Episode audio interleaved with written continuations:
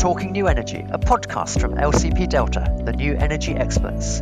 In the podcast, we'll be exploring how the energy transition is unfolding across Europe through conversations with guests from the leading edge of the transition. Hello, and welcome to the episode. Today I'm talking with one of the guests who joined us in an earlier series again.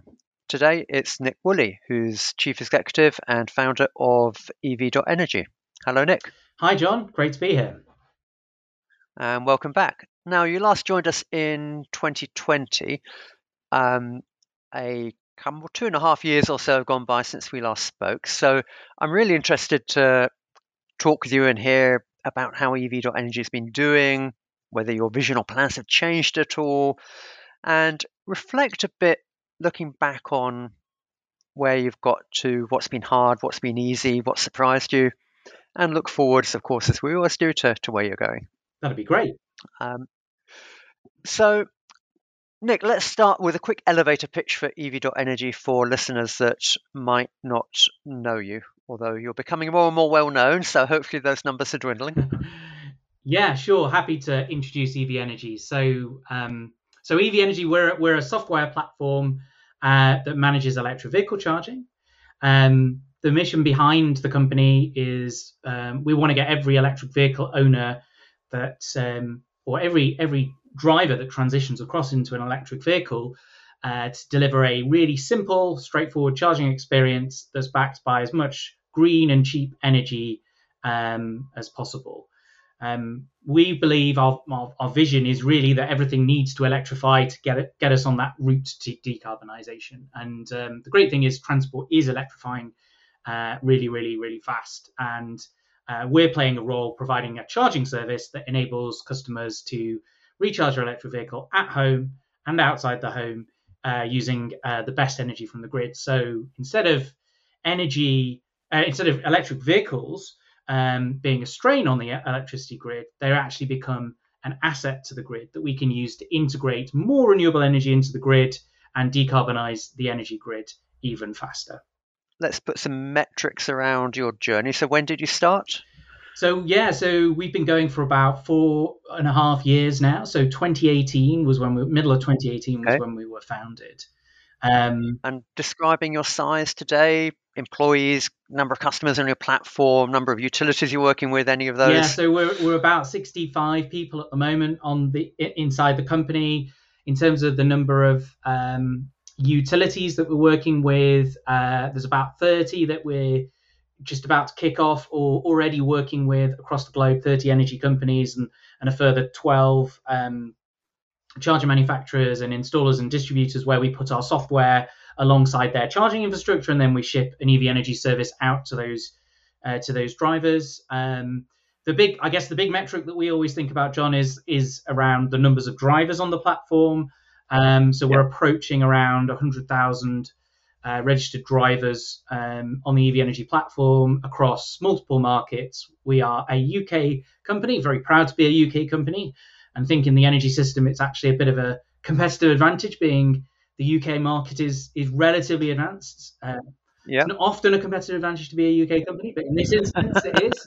Um, and um, we're working in the so UK started, but we're working in the US um, with a lot of energy companies as well. We're also working in in Germany with some uh, big energy companies like E.ON and, and Volkswagen Group as well uh, and also as far away as uh, Australia too. Um, so, scheduling your calls with the US, with Europe and Australia must be a bit of a challenge. Yes, uh, it, it is a yeah, is a challenge. Uh, the U, the US is is is not so bad. Um, yeah, uh, and I think post COVID, it's slightly easier because you are well, you're generally at home, so you know working into the early yeah. evening is not too bad. The worst the worst time zone not to call them out as work with, but like the worst time zone is Australia because it is just yeah. diametrically opposed. There's just no yeah, good. There's no good. There isn't a yeah. good time. Yeah, yeah. Um, so let's look back on the journey to date. Uh, four and a half years. The growth where you've got to today is hugely impressive in terms of customers, number of drivers on your platform, geographies you're in. Um, what are you? So, two things I'd like to ask you. What are you proudest about in that? And maybe related, what's been harder than you thought? So, start with proudest. What's what achievements give you the most satisfaction, or what you're proudest by? Yeah, it's a, it's a great question. Like, um, I think growing a company, um, what's what we're what I'm really proud of is growing a company that's now scaled up from sort of an idea that was just a couple of people's idea, um, myself and my co-founder Chris's idea, into like a company of 65 people, and it's really heartening to see when those people within the company are just executing things and bringing things forward uh, without that, that, I know nothing about. uh, so to begin with, you were driving everything. Yes. It was all you and your partner, and now it's happening. Yeah, and now it's created a, those... a snowball rolling downhill, building momentum. And I think you know, if I didn't come to work tomorrow, the business would still continue to execute. I'm not saying I'm completely yeah.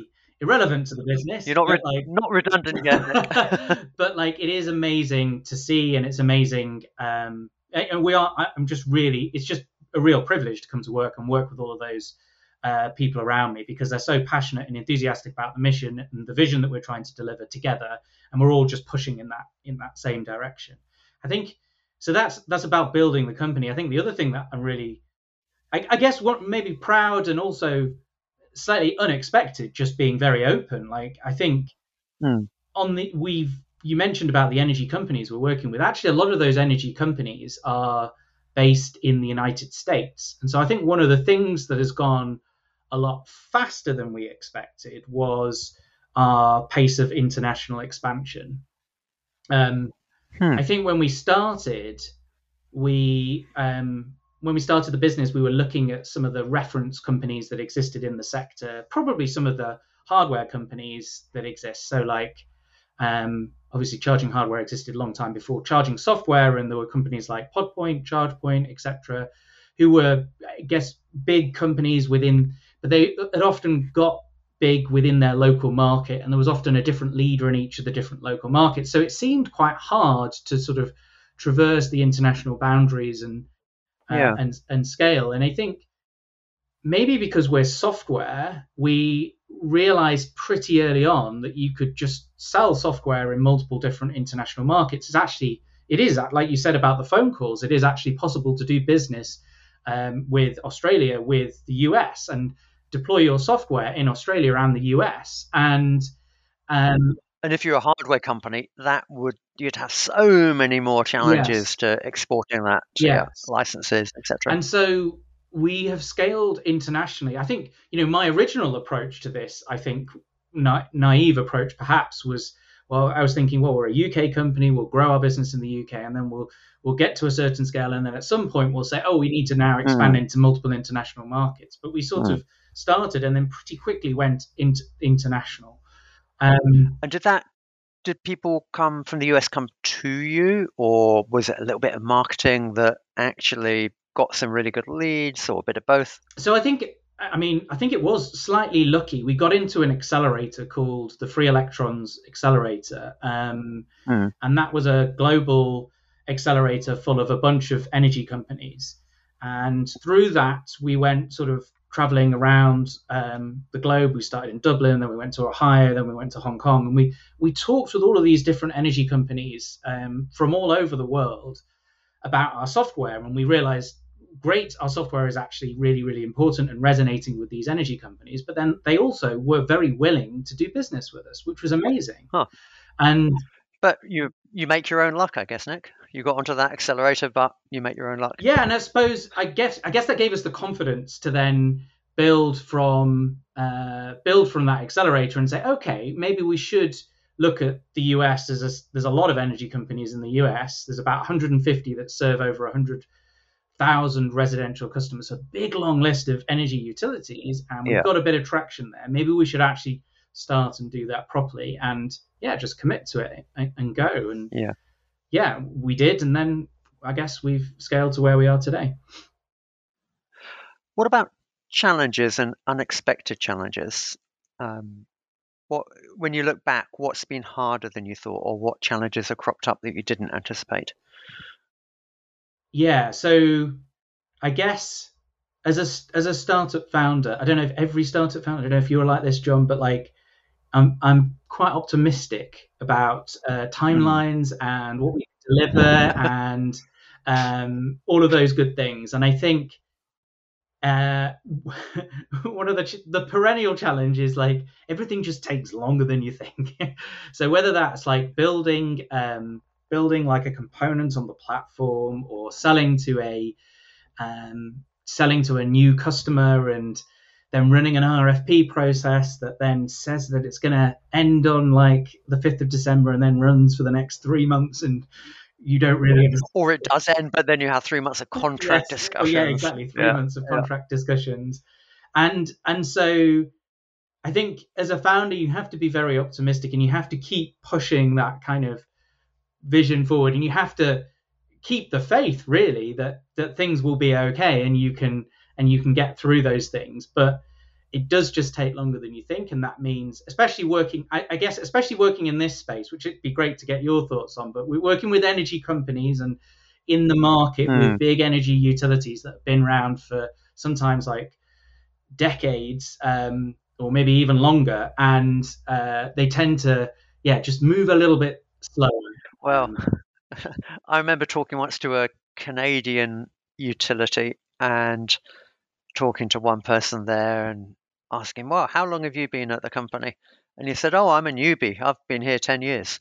uh, uh, so not that slightly different from what you're talking about, but similar, I think, in terms of the speed that energy companies move at. I think many are now learning to move at a faster speed, but inherently they're quite rightly being relatively conservative yes. companies moving at finding making small numbers of big decisions that they de-risk to the hilt and take their time over and in the new energy world making large numbers of small decisions with lots of uncertainty yes. is tough it's not not in their dna or their culture yes and I, I, think that's what we perhaps can bring to them as well and I, I guess that talking back at the free electrons accelerator that was one of the the reasons we were trying to connect startups with this fast moving culture yeah. with the utility that's perhaps typically a little bit slower moving. Um, have you have you been caught by the phrase "death by pilots"? Because that's cropped up a lot of times in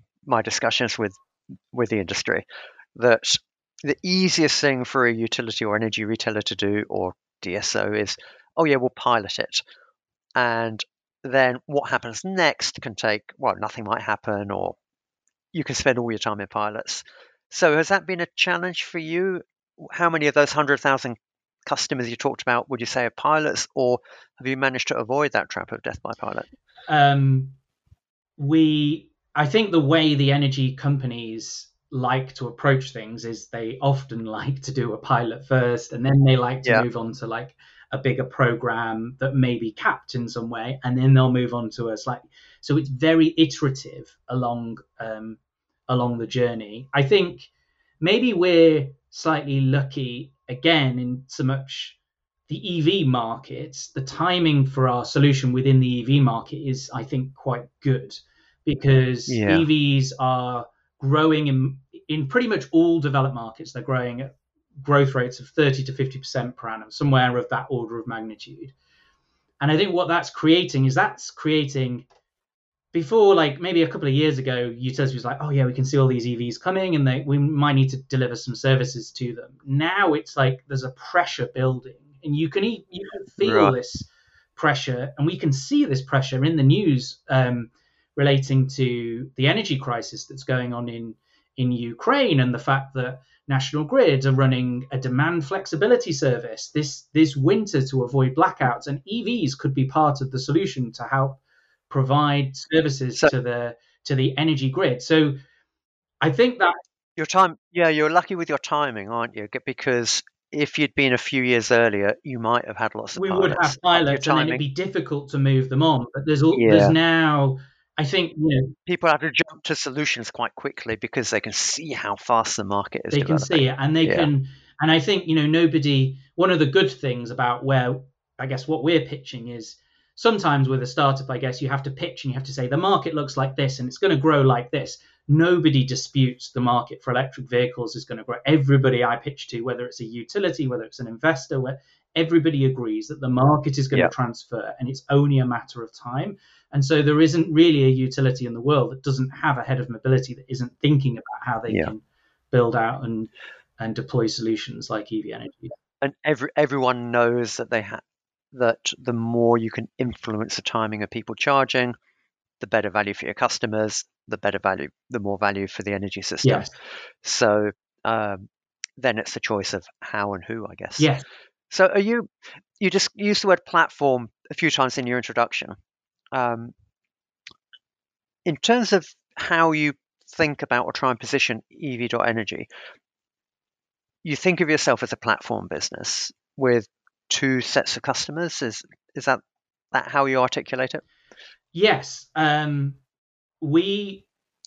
I feel very strongly. So what what we're doing is we're managing electric vehicle charging. So we're we're turning off and on and ramping up and ramping down, and then in the future, vehicle to grid will mean exporting and importing yeah. energy into an electric vehicle. But to do that, we need to work with an, a driver. So that's that's a person like you or I, John, and we have requirements, which mean we need to. The basically the basic requirement is I need to then use the car at a point in time uh, to go and make a trip somewhere, um, and so we you need we need to as EV Energy have to have a conversation with that driver to enable our service, and we need to have a good conversation with that driver so that um, they build trust in EV energy to control and manage charging and get them ready for the time at which they need to drive their car. So that's one side of the platform. And then on the other side of the platform, we're working with the energy companies because what we're doing is we're taking each of those individual drivers and we're aggregating them up into a into a fleet of um, uh, into a fleet of electric vehicles that then the energy companies can use to control and manage um, electric vehicle charging. And so, so you've got this this two sided business model or platform business model looking in two directions. That's two quite different skill sets plus the software skill set to build this. So you've got to know the energy system, you've got to build your platform, have all the software skills around that, and you've got to create something that's compelling for customers. Out of the three of those, this is maybe an unfair question, but I'll ask it. How would you rank those in terms of what's hardest to achieve, or which are the hardest skills, or where your real USP stands out? Um, I. You can tell me it's an unfair question if you want. no, I don't think it's an unfair question. I think it's a reasonable question. Um, I think the which is hardest. So when I think about um, our the reason we're doing that, the reason that we're working with the drivers and then uh, building that into the energy system, we want to unlock the flexibility um, for the for the energy partners that we're working with. That's that. I'll, I'll, talk about why I think that's hard, and then I'll come back to why I think it's hard to work with the with the drivers. And then the middle part was I think the the connection to to various devices as well, which is also quite hard. Yeah. I think yeah. the, the the trickiness of the energy companies is regulations vary in every single world, every single world, every single region. Um, so when you're yeah. working in the US, there's like lots of different energy markets within the US that all have different rules and regulations. And the other thing is that they haven't created those rules and regulations for electric vehicles yet. So they're building all of those. Yeah. Things. It's dynamic. So it's all yeah. dynamic, and we we we know what the direction of travel is, but we have to influence and push them that way, and then the and then we have to get the energy companies on board, and and and then and then work with them and collaborate with them to deliver that. So that requires quite a lot of technical uh, heavy work to build those partnerships with the regulator, the regulators, and then also the utilities to enable that to happen. Yeah. And I think you know when. I look at our internal structure as a company, I mean I'm I, I used to work in the utility industry, so so we have quite a lot of expertise understanding those energy markets. And we understand the difference between a regulated energy market in the US versus a fully competitive one in the UK yeah. and, and all of those things. Yeah. On the other on the other yeah. side, I think coming back to this idea that, you know, when I think about drivers, coming back to this idea of working with um, working in the UK market and why that might be an advantage. Actually, one of the advantages is the UK market thinks quite a lot about the customer, actually, because it's a fully competitive market. And so us having uh, having to think about the the end user of those services is actually quite a typical mindset within the UK market, and it is really really hard, and that's why we have invested um, we have invested in like a customer success team that talks with our customers on a regular basis. We've invested in uh, product and engineering that build our app. And you can download the ev energy app for free and we can get lots of users on that app. So we can learn what it yeah. takes to uh, engage with those type with different drivers and learn the different types of drivers and learn what their wants needs and fears are so that we can use those work with those drivers effectively when we go to back to the energy company. Um, and then the middle bit is hard as well, like connecting to all the IoT devices. Um, yeah. There are many and varied IoT devices. Um, so, like, there's lots of different chargers coming onto the market. I get contacted on a frequent basis by a new manufacturer that's cropping up in in a, a new market that might want to that might take a leadership position in um, a new European uh, market or the US market. Um, and so keeping on top of all of those different integrations is, is is really really tough too. But I think what this all means together is because it's so fragmented, the energy side is really fragmented, the charger and, and hardware side is really fragmented, and then learning how to engage and delight drivers is is really really challenging. There needs to be a platform that can manage that stuff. Yeah. Um, so my my guess, Nick, would be the energy system part, the regulations, the market structures influencing those, that's a lot of work to go through all of those. But there's probably enough people that understand that, and that's understandable, and a case of working through it. The, and I see other companies doing. I don't think that's unique to EV energy. I think a lot of companies are doing yes. that. Um, the the two bits that feel to me like the most unique are creating that compelling customer proposition, which I think the energy sector doesn't do particularly well. Even in the UK, where it's more customer centric, it still has challenges. Yes. Um, and that bit in the middle around the plethora of standards of different devices to connect yes.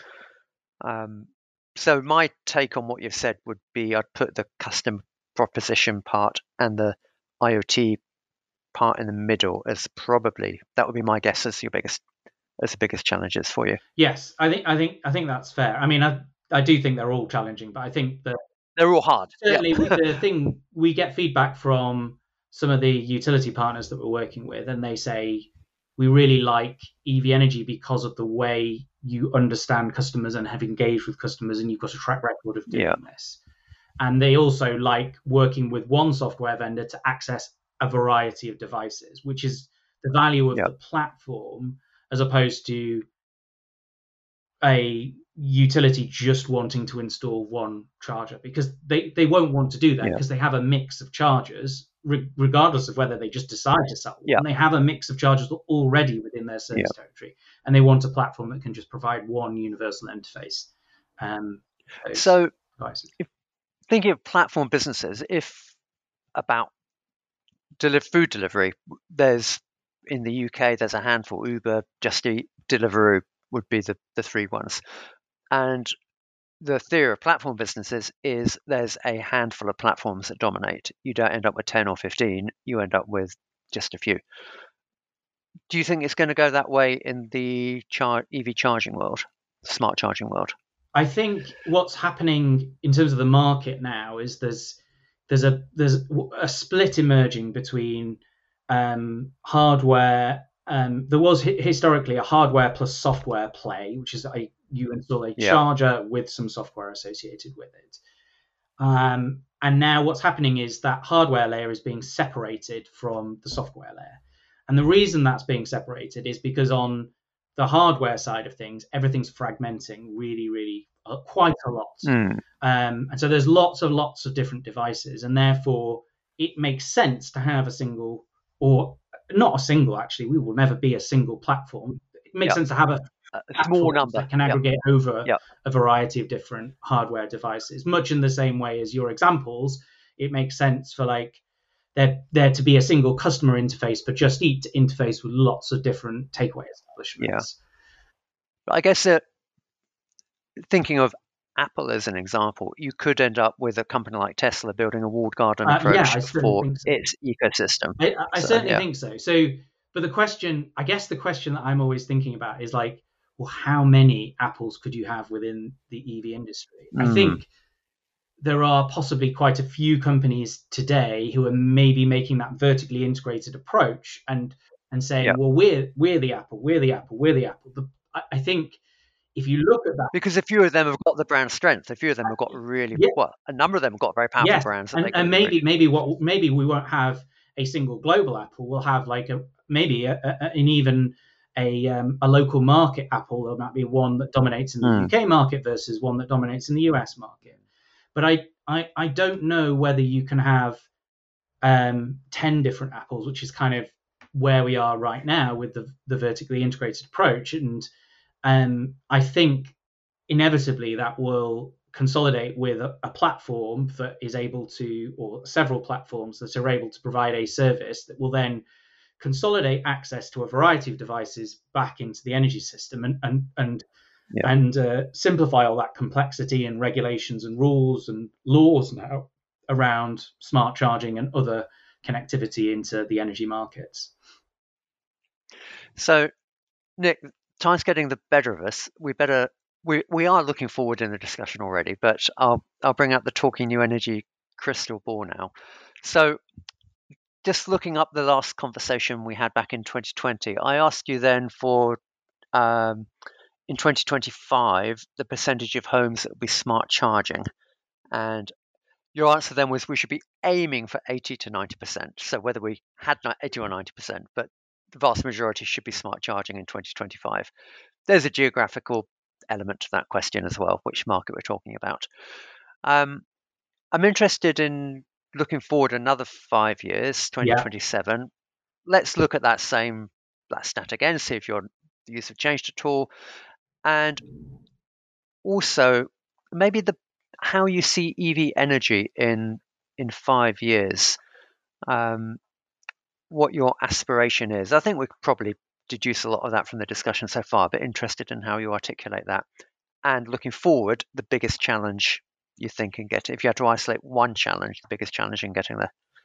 Yeah. Um, well, I was thinking, so we spoke uh, two and a half years ago. So the big, yep. there's a couple of, I think there's a couple of big changes that have happened since that conversation. So one of them is the energy crisis that's ongoing right now, yeah. um, which has put pressure on energy security, on hopefully our transition towards uh, renewable energy, and also pressure on energy costs, obviously. Um, and the other one has been around. There's been some regulations that have changed. So, like, there's there's there's a new law now called the Smart Charging Regulation. So, I mean, maybe um, on that latter point, just heading off the question of the 80 to 90% smart charging. Yeah. I think, well, the, the law says now everybody has to install a smart charger, and that charger has to be connected to the grid and responding in real time to signals on the grid. And so I would be very surprised, given the majority of the volume is still ahead of us in terms of, uh, of chargers, where we should have 100%. It is now against the law not to to, to install a smart charger. I guess they'll be smart enabled. Whether people use them smartly is a, a sub question. Yes, and I think that, that that is there is pressure on us to make it super simple and straightforward so that it just yep. works every single day. And but the starting point is smart, 100% smart enabled, um, and then yeah, probably similar um, um, similar levels, if not higher, of um, uh, uh, of, of smart charging. But I think what the energy crisis has done um, is interesting because I think that's it's re-accelerated the uh, the growth in um, people thinking about how they can save money on energy, and I think that's re-accelerated the yeah. growth in other uh, distributed energy devices like solar.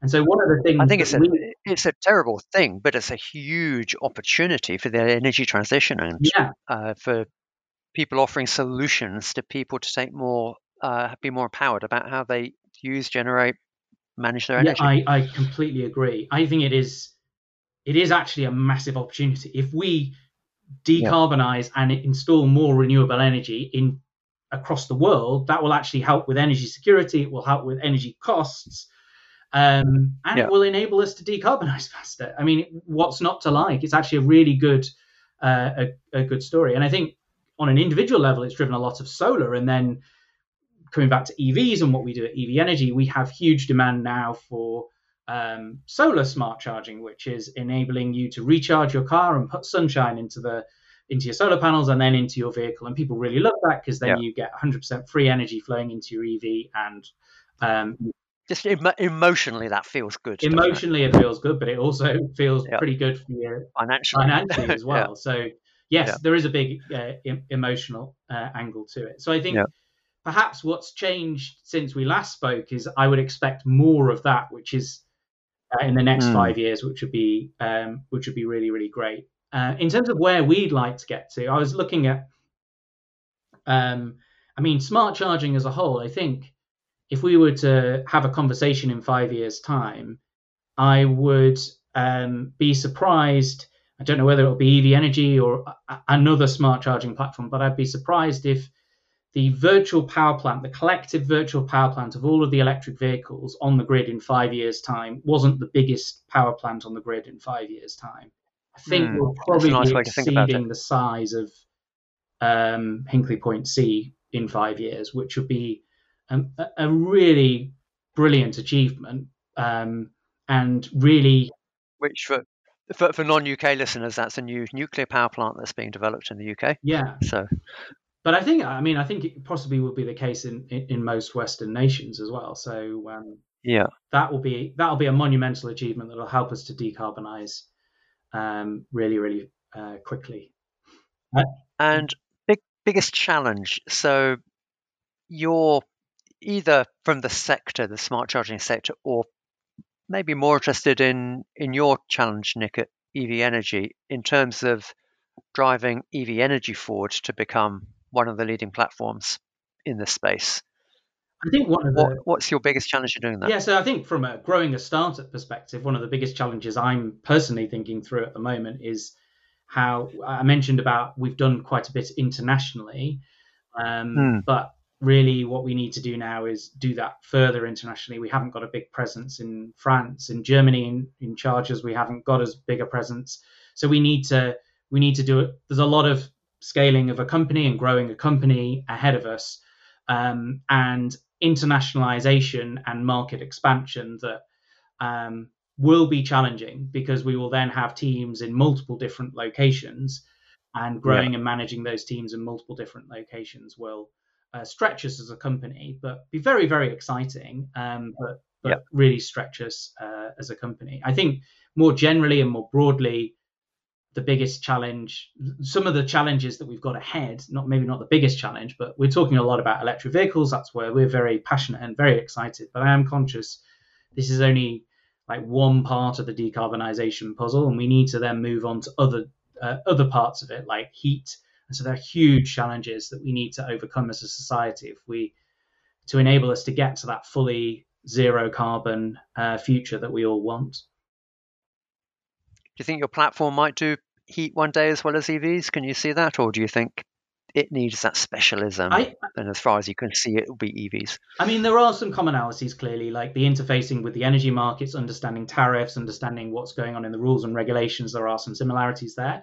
I think the bit that's different though is the interface with the customer. I often say, um, yeah. I don't know how often people think about putting their heating on at the same time as charging their EV. They're totally different things because you think about charging your EV to go to the shops or to go and pick up the kids. Whereas you think about putting your heating on when you're sat like I am today and you're like, oh, it's a bit cold. I need to put my heating on. Yeah. Um, and I think also heat as well, keeping our houses warm. Then there may be there's different levels of flexibility within that in terms of you need to be we all want heat when we want heat and we need to keep houses yeah. warm and that's a slightly different problem to getting your electric vehicle uh, ready for when you need it. Definitely commonalities. So never say never, but um, yeah, it sounds like a me- like a maybe, but not a yeah. um, Nick, there's loads more I'd love to have talked uh, through with you today, but that's been a fascinating discussion, and um, it's very inspiring to hear about your journey, uh, having started four and a half years ago. Um, the the way you've scaled the business, both in terms of size, number of drivers on the platform, but internationally as well. So um, hugely impressive and uh, perfect timing, I guess, to continue growing it into the years ahead.